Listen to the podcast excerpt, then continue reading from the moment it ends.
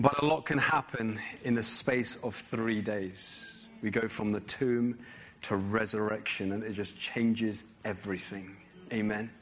I love what Desmond Tutu, I think it is a, a, line by Desmond Tutu, said, We are a resurrection people living in a Good Friday world. Isn't that right? So before we come around the scriptures, would you just bow your heads with me and let's just go to the Lord in prayer. Father, we want to thank you for this Resurrection Sunday. That God, that as we gather here today, Father, we come, Lord, knowing the gravity, Father, of what this weekend represents and what it means. That you are no longer in the tomb, but you have risen again. And so, Father, as we come and look at this event, Lord God, Father, as we zoom in a little bit closer, Father, we pray, Lord, that you will just remove the crust from our eyes from yesteryear, Lord God, Father, that we won't come with our own presuppositions, but Lord, we will come, Lord, and just to be led by your Spirit afresh. Lead us, God, into the truth and into the heart of what happened and what occurred and what it means for us today. So, Father, anoint my mouth, anoint our hearts and our ears and Father, speak. Holy Spirit, will you speak? In Jesus' name. Amen. amen. And amen. Now, I'm no Danny B. I can't rap for toffee. And so, instead, I will read the lyrics of one of my favorite Christian hip hop artists, a guy called Shai Linne. And he says, Are you ready? Is there a beat? Only joking. Only kidding. He says, Plato is dead. Socrates is dead. Aristotle and Immanuel Kant are dead. Nietzsche and Darwin are dead. However, Jesus is alive. Buddha is dead. Muhammad is dead. Gandhi and Haile Selassie are dead. Elijah Muhammad is dead. However, Jesus is alive. Amen. Throughout history, there's been mad religious leaders, prophets, preachers, scholars, teachers. But when it came to the grave, no one could climb out. That's where Jesus stands alone, like taking a time out. And don't be misled, I got a level head. No resurrection, Christianity would have never spread. The disciples weren't stupid guys who would ruin their lives and then choose to die for what they knew was a lie. That would be beyond ridiculous. Now, the issue is the risen Christ seen by 500 eyewitnesses. Imagine 500 people in a court of law, each of them taking the stand, reporting what they saw, and if their stories lined up and made sense, the evidence would have to leave you convinced, no doubt. But still, it's by faith that that we trust and praise the Son who was raised for our justification. Check it out. Praise God.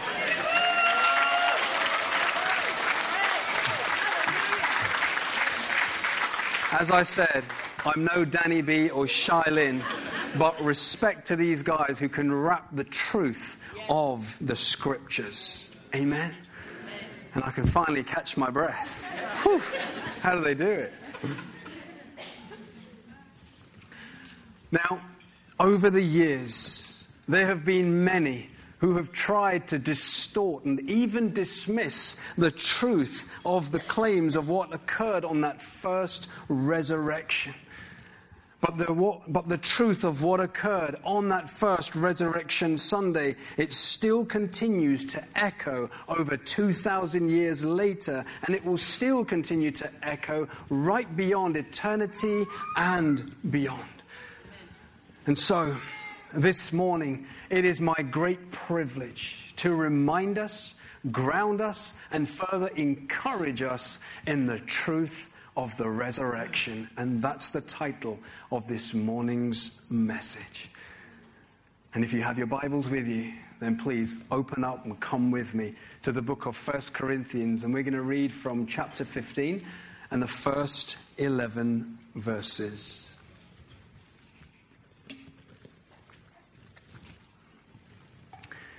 And it says, Now I would remind you, brothers, of the gospel I preached to you, which you received, in which you stand, and by which you are being saved, if you hold fast to the word I preached to you, unless you believed in vain. For I delivered to you as of first importance what I also received that Christ died for our sins in accordance with the Scriptures, that he was buried, that he was raised on the third day in accordance with the Scriptures, and that he appeared to Cephas, then to the twelve. Then he appeared to more than 500 brothers at one time, most of whom are still alive, though some have fallen asleep. Then he appeared to James, then to all the apostles. Last of all, as to one untimely born, he appeared also to me. For I am the least of the apostles, unworthy to be called an apostle, because I persecuted the church of God.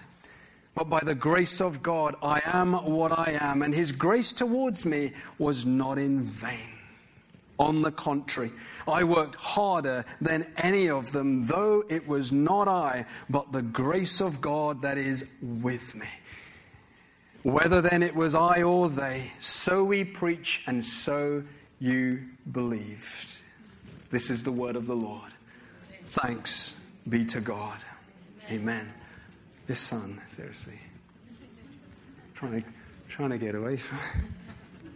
This is burning a hole in my head. See if I can actually let me rearrange the furniture a little bit. Praise God. I think I'm out of the thing now. Right. We may continue. Yeah, probably follow me around, right? now, just to give you a little context, the Apostle Paul, he visited the ancient city of Corinth during his second missionary journey, according to Acts 18. And there, as he reasoned with the Jews, some opposed him and others reviled him. And so, in the end, Paul turned his attention to the Gentiles who, after coming under the sound of the gospel, were saved. And there began the church in Corinth.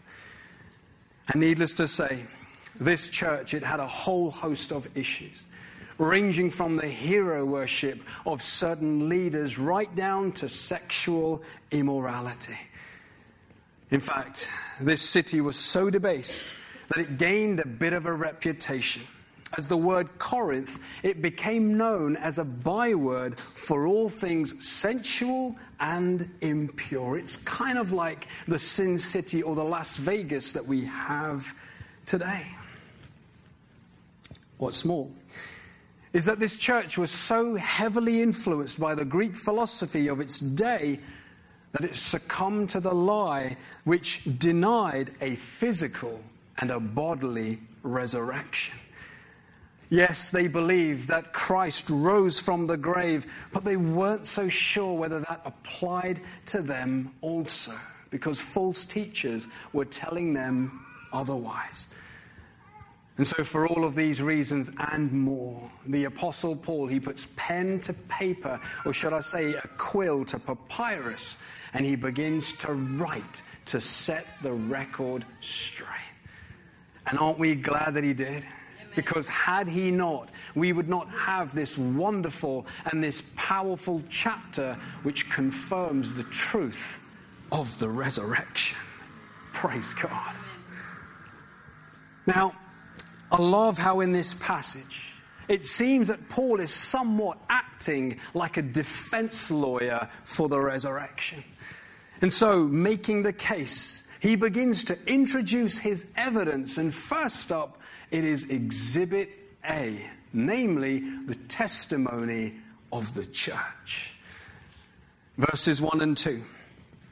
He says, Now I would remind you, brothers and sisters, of the gospel I preached to you, which you received, in which you stand, and by which you are being saved, if you hold fast to the word I preached to you, unless you believed in vain.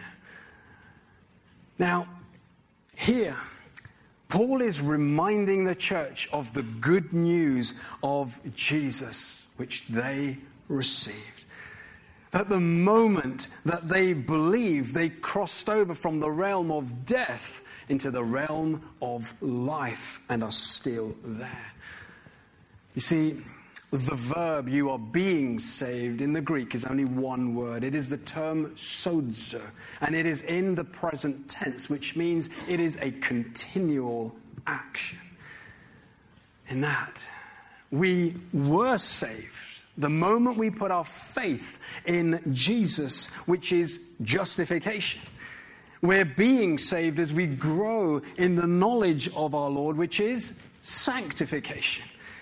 And one day we will utterly be saved, which is known as glorification. And so, Paul is saying, O Corinthians, you are a living testimony to the resurrection of Jesus. If, of course, you hold fast to the word I preached to you, unless you believed in vain. Wow. You see, sadly, within a lot of our churches up and down the country and around the world, you will find three types of people in churches the lost, the saved, and those who think they are saved. As in, they may know a whole bunch about Jesus, but they have never allowed him to penetrate their hearts, which is why down the line they may even walk away from the faith, demonstrating that they never really knew him. Which is why the Apostle Paul, he issues this warning elsewhere and he says, Examine yourselves to see whether you are in the faith. 2 Corinthians 13 5. Amen. Amen. You see, it is never enough to just raise our hands in a meeting and to pray a prayer of salvation. Yes, that's the beginning. But the evidence of true conversion is that we will continue to abide and grow in Him. As Jesus said, if you abide in my word, you are what? Truly my disciples. John 8 31. And so, continual faith and fruit is the evidence of true conversion.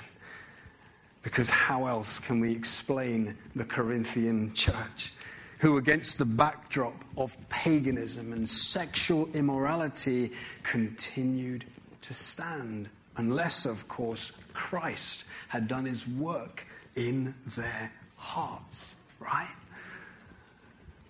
Thus, Exhibit A, the Corinthian church is the living proof to the truth of the resurrection. Praise God. Are you still with me? I haven't lost anyone. Great. Moving on. And Paul presents Exhibit B, namely the testimony and the evidence of the scriptures. Verses 3 and 4 he says, For I delivered to you as of first importance what I also received that Christ died for our sins in accordance with the scriptures, that he was buried and that he was raised on the third day, all in accordance with the scriptures. Hallelujah. Now, Paul, being an ex Pharisee, who studied at the feet of Gamaliel, a, a known rabbi in the Sanhedrin, Acts 22. Note how he begins this portion, known as the Creed, in true rabbinic form. And that he says, I delivered to you what I also received. And this isn't the first time that Paul employs rabbinic language because we also see it elsewhere, namely 1 Corinthians 11, where he speaks of the Lord's Supper. It's where he says, For I received from the Lord which I now deliver to you.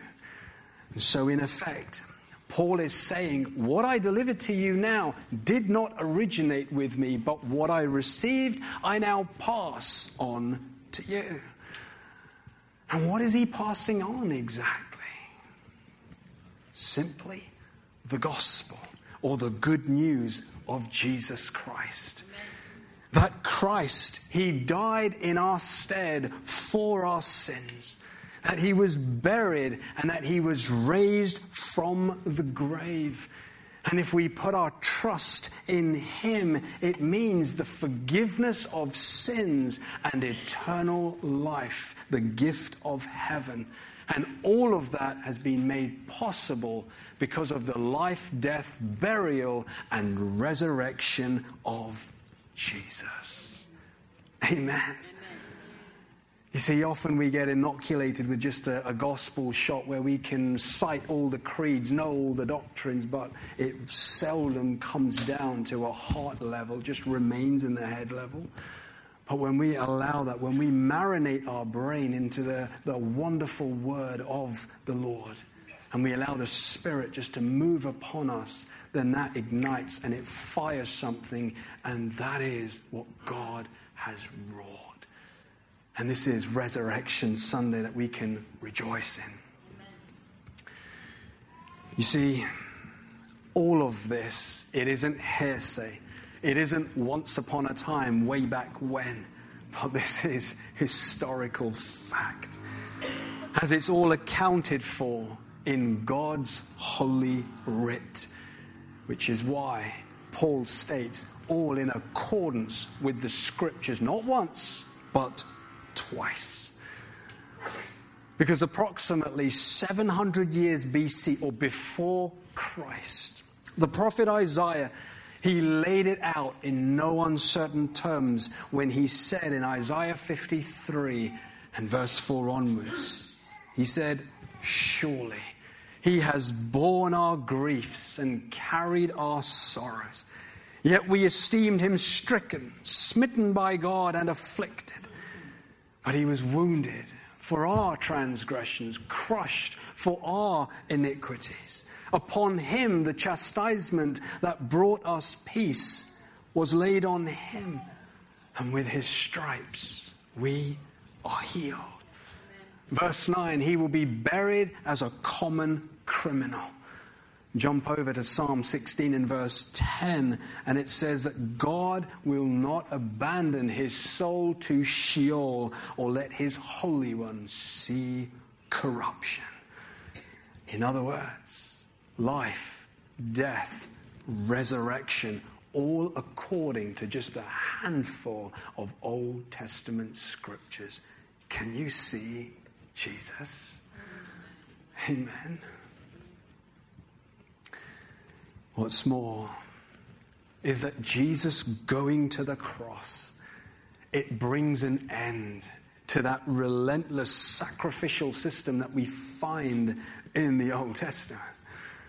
Because Mark tells us that Jesus hung on the cross for six hours from 9 a.m. to 3 p.m. And then at midday, God hides the sun, and darkness covers the land for three hours. And then around 3 p.m., Matthew tells us that the earth quakes, the rocks split, and the curtain which separated the Holy of Holies, which stands 60 feet high and several inches thick, was ripped apart from the top down to the bottom. Why? Because God is declaring that my Son has made atonement and that access into my holy presence is now granted and that the sacrificial system is now over and done with. Hallelujah. Hallelujah. Therefore, all of the scriptures, both old and new, they all point towards the Mashiach, the Messiah, the Christ. And so, Your Honor, Corinthians or Lighthouse Church, there you have exhibits A and B, namely the testimony of the church along with the testimony of the Holy Scriptures. Praise God. Man.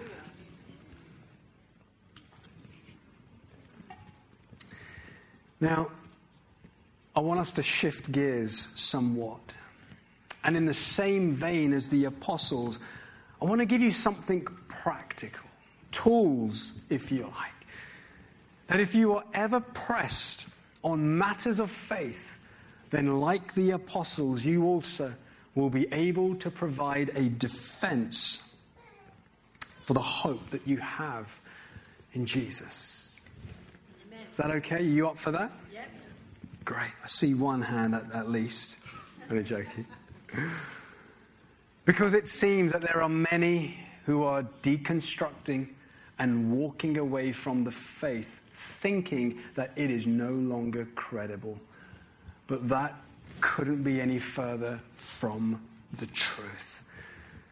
so, allow me to give you the five E's of evidence. And they are super easy to remember because they all begin with the letter E, funnily enough.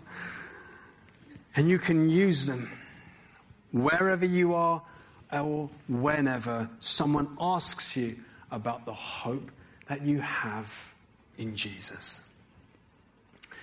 Now, these E's are not mine. I've borrowed them from Lee Strobel, who's a, a great apologist and a defender of the faith.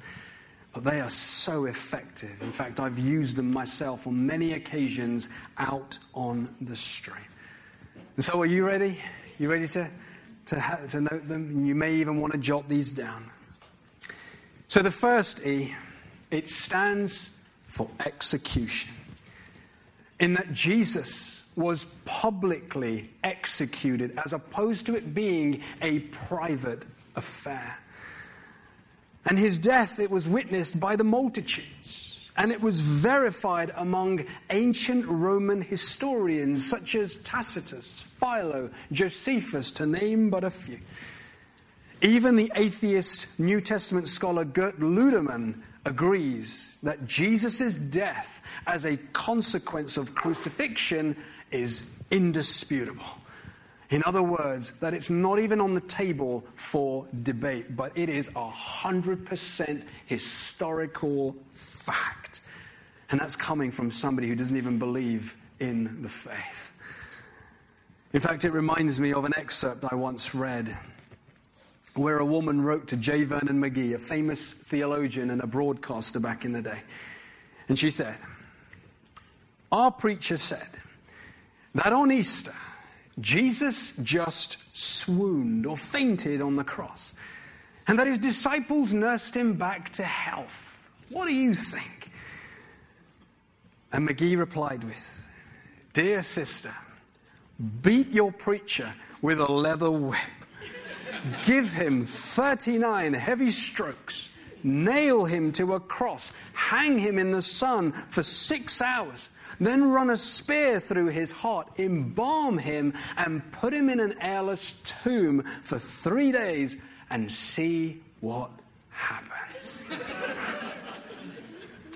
Perhaps that's what we should do to all who dispute the indisputable, right? JK, just kidding. the second E is for an empty tomb. Why is that even important?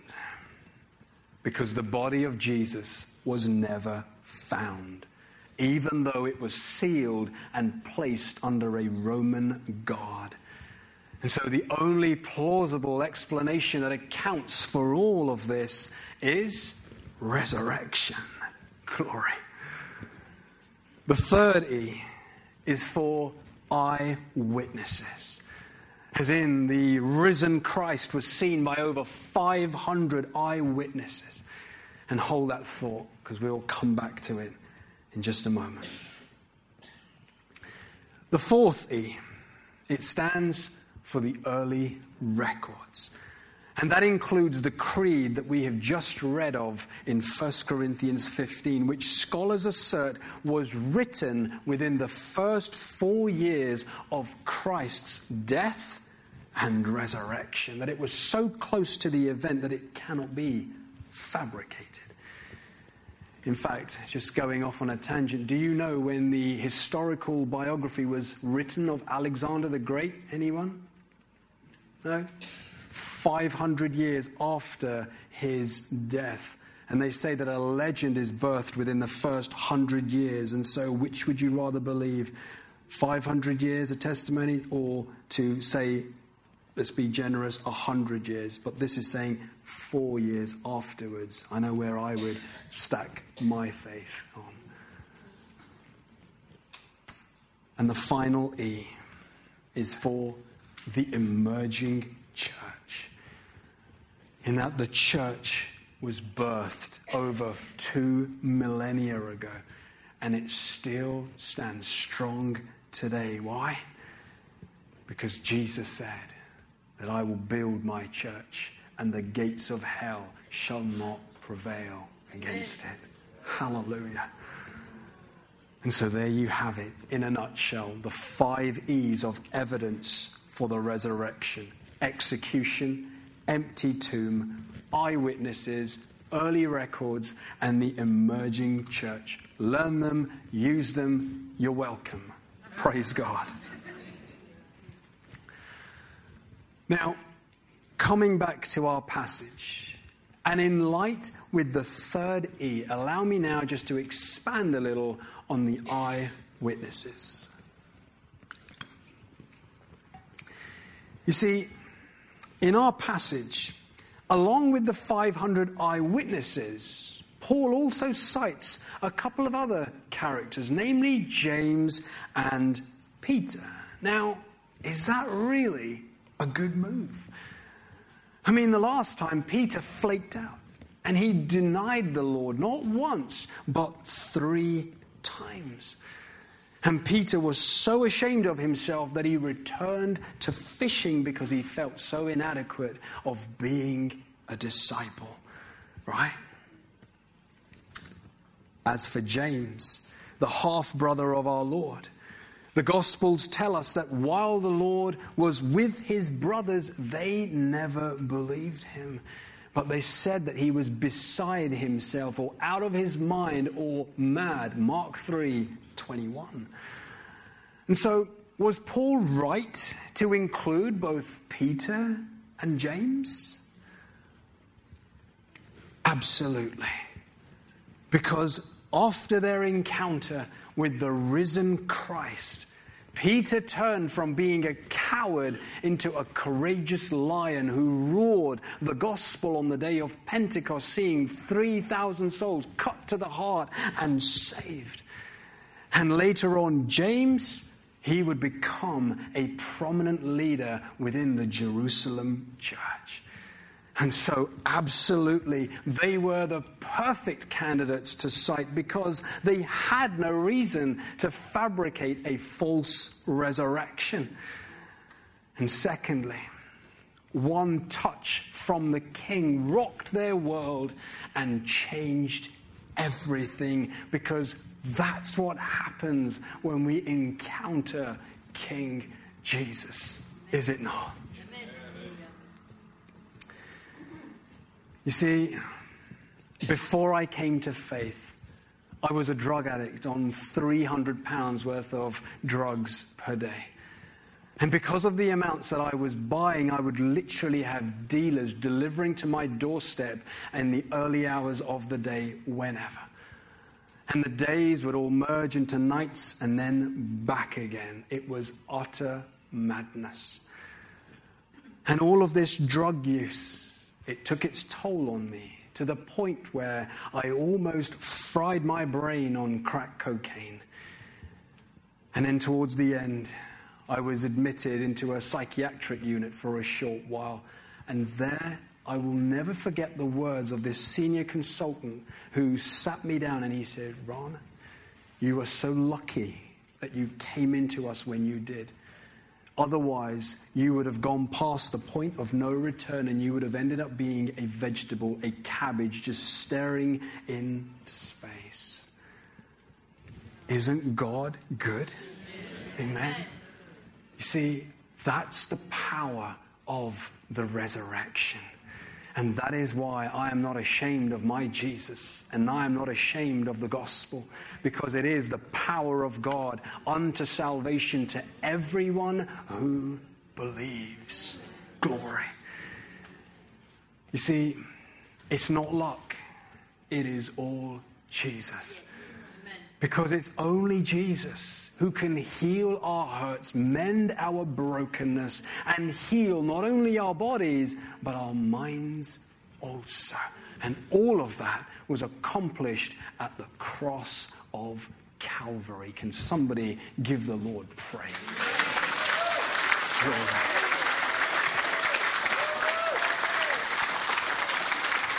Thank you, Lord.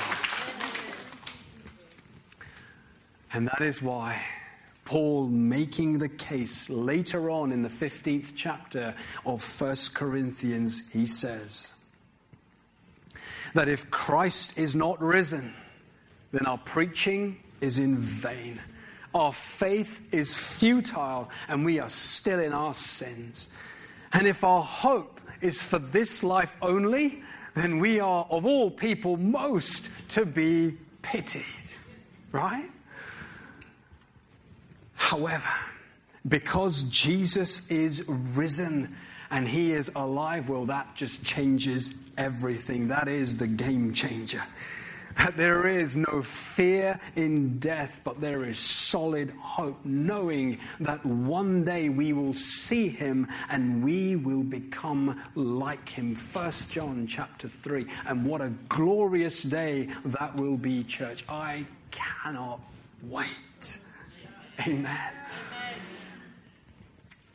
But in the meantime, and in light of what we have just heard, can I encourage us to take a leaf out of the Apostles' book, as it were, and let us become good defense lawyers or apologists? Now, that doesn't mean to say that we go around apologizing for being a Christian. No, perish the thought but rather let us engage in the realm of evangelism and apologetics, giving a defense for the hope that we have in the resurrection and in Christ. 1 Peter 3 and verse 15. Because you see, it is no longer an option, but we have to engage for the sake of our children and for the next generation. Because as they go off to school, college, university, I assure you, their faith will be tested. And so get equipped and equip your children in the faith. Have those conversations and teach them about the Lord and ground them in His Word. Because as we do, not only will we build them, but it will also help us to bolster our own faith and it will increase our own fervency to worship and serve Him. And so, in light of the resurrection, let us live and let us move in resurrection power because Jesus has overcome. He is alive today. He is no longer in a grave. He is no longer buried somewhere, but he is risen. And as I said, that changes everything. That's the hope that we have. The Christ in us, the hope of glory. And this is the gospel that the apostles preached. This is the gospel that the saints of old preached. And this is the gospel that we here at Lighthouse Church will continue to preach, all to the glory and the praise of King Jesus. Hallelujah. And so, after the apostles' superb defense on the resurrection. All that is left for me to say is I rest my case, or in true courtroom fashion, the defense rests. Amen. Amen. You can tell I like my courtroom dramas over here. It's great. But it's true. It's the evidence that demands a verdict. So, what about you? Has the evidence left you convinced? Or are you on the fence?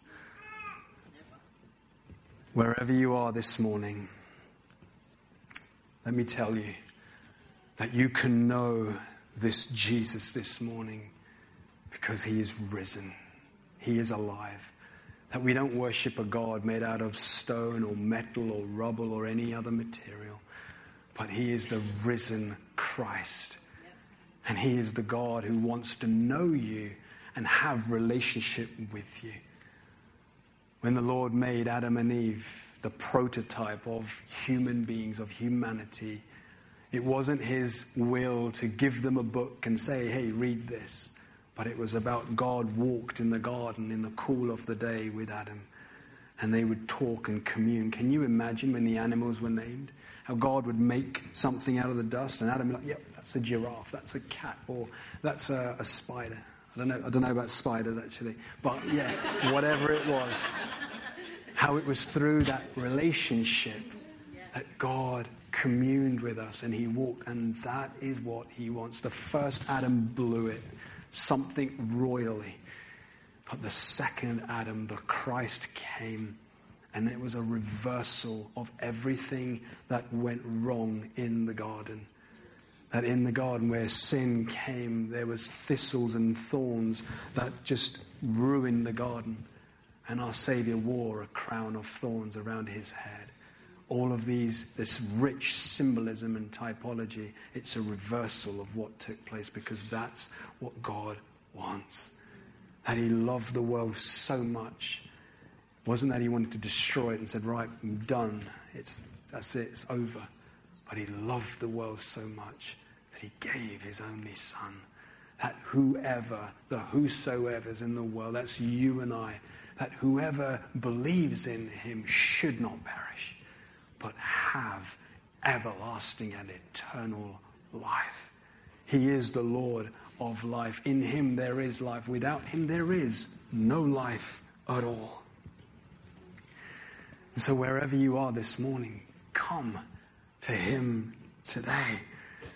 Because, like the song said, Buddha is dead, Muhammad is dead, Gandhi and Haile Selassie are dead, Elijah Muhammad is dead. However, Jesus is alive.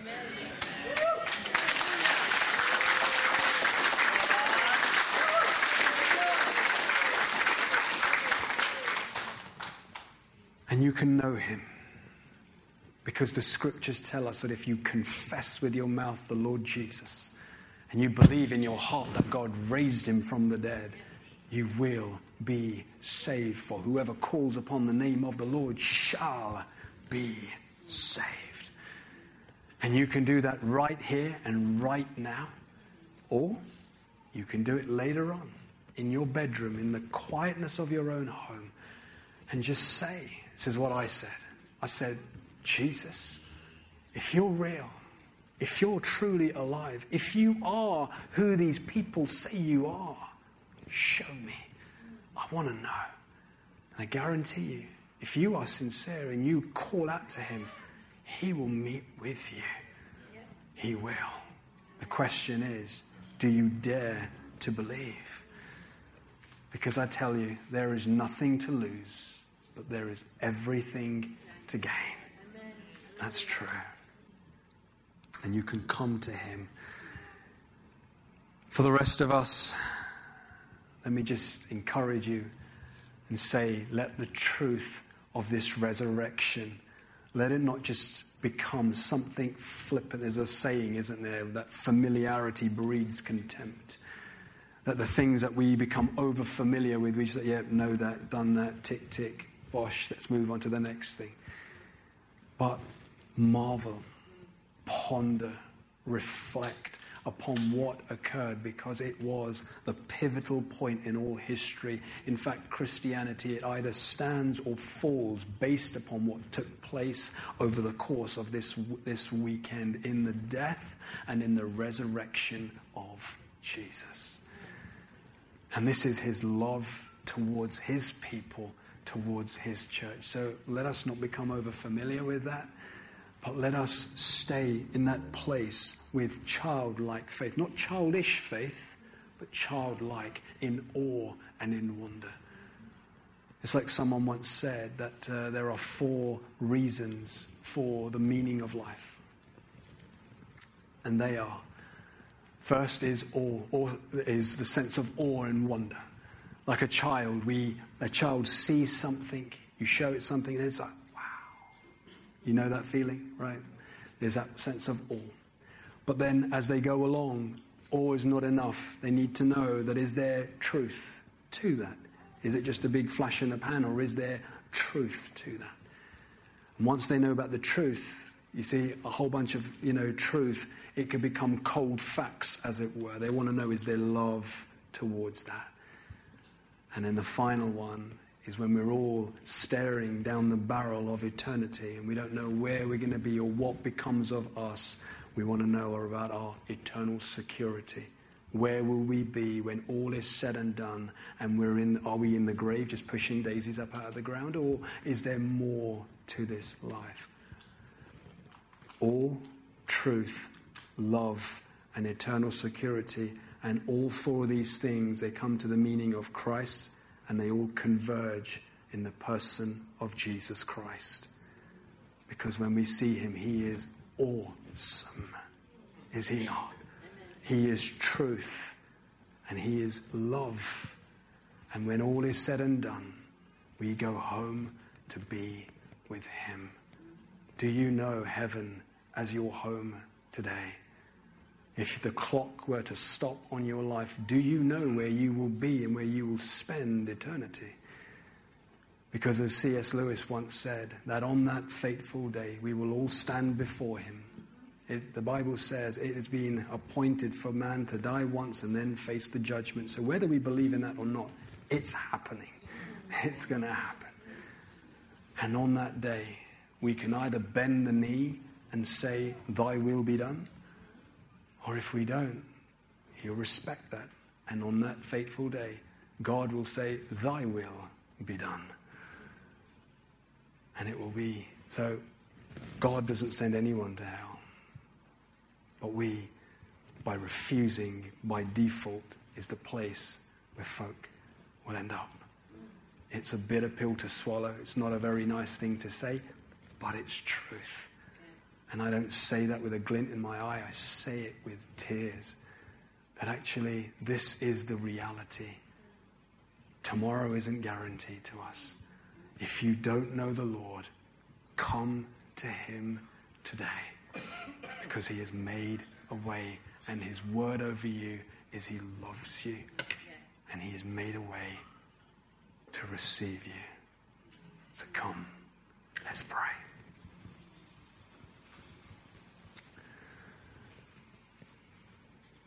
Father, we want to thank you, Lord, for how great you are.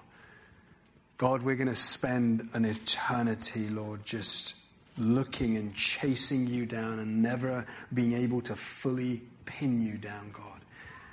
And a God that we can pin down and with our own minds and imagination isn't a God worth worshipping, Father, if he can fit into my two pound little brain. But Father, we want to thank you that you are the God of eternality, Lord God, that you are the ancient of days, that you were here before anything was spoken and brought forth, and you will still be here, Father, when all is said and done.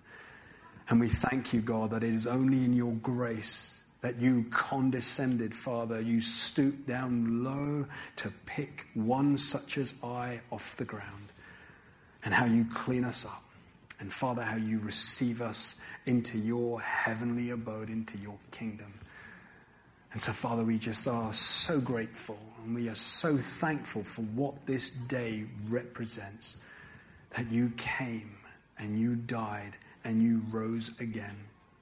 And Lord, I pray that we will forever and always be in awe of this wonderful and glorious truth. And may we live, Lord, as resurrection people in this Good Friday world. All to the glory and praise of your Son, Jesus. Amen.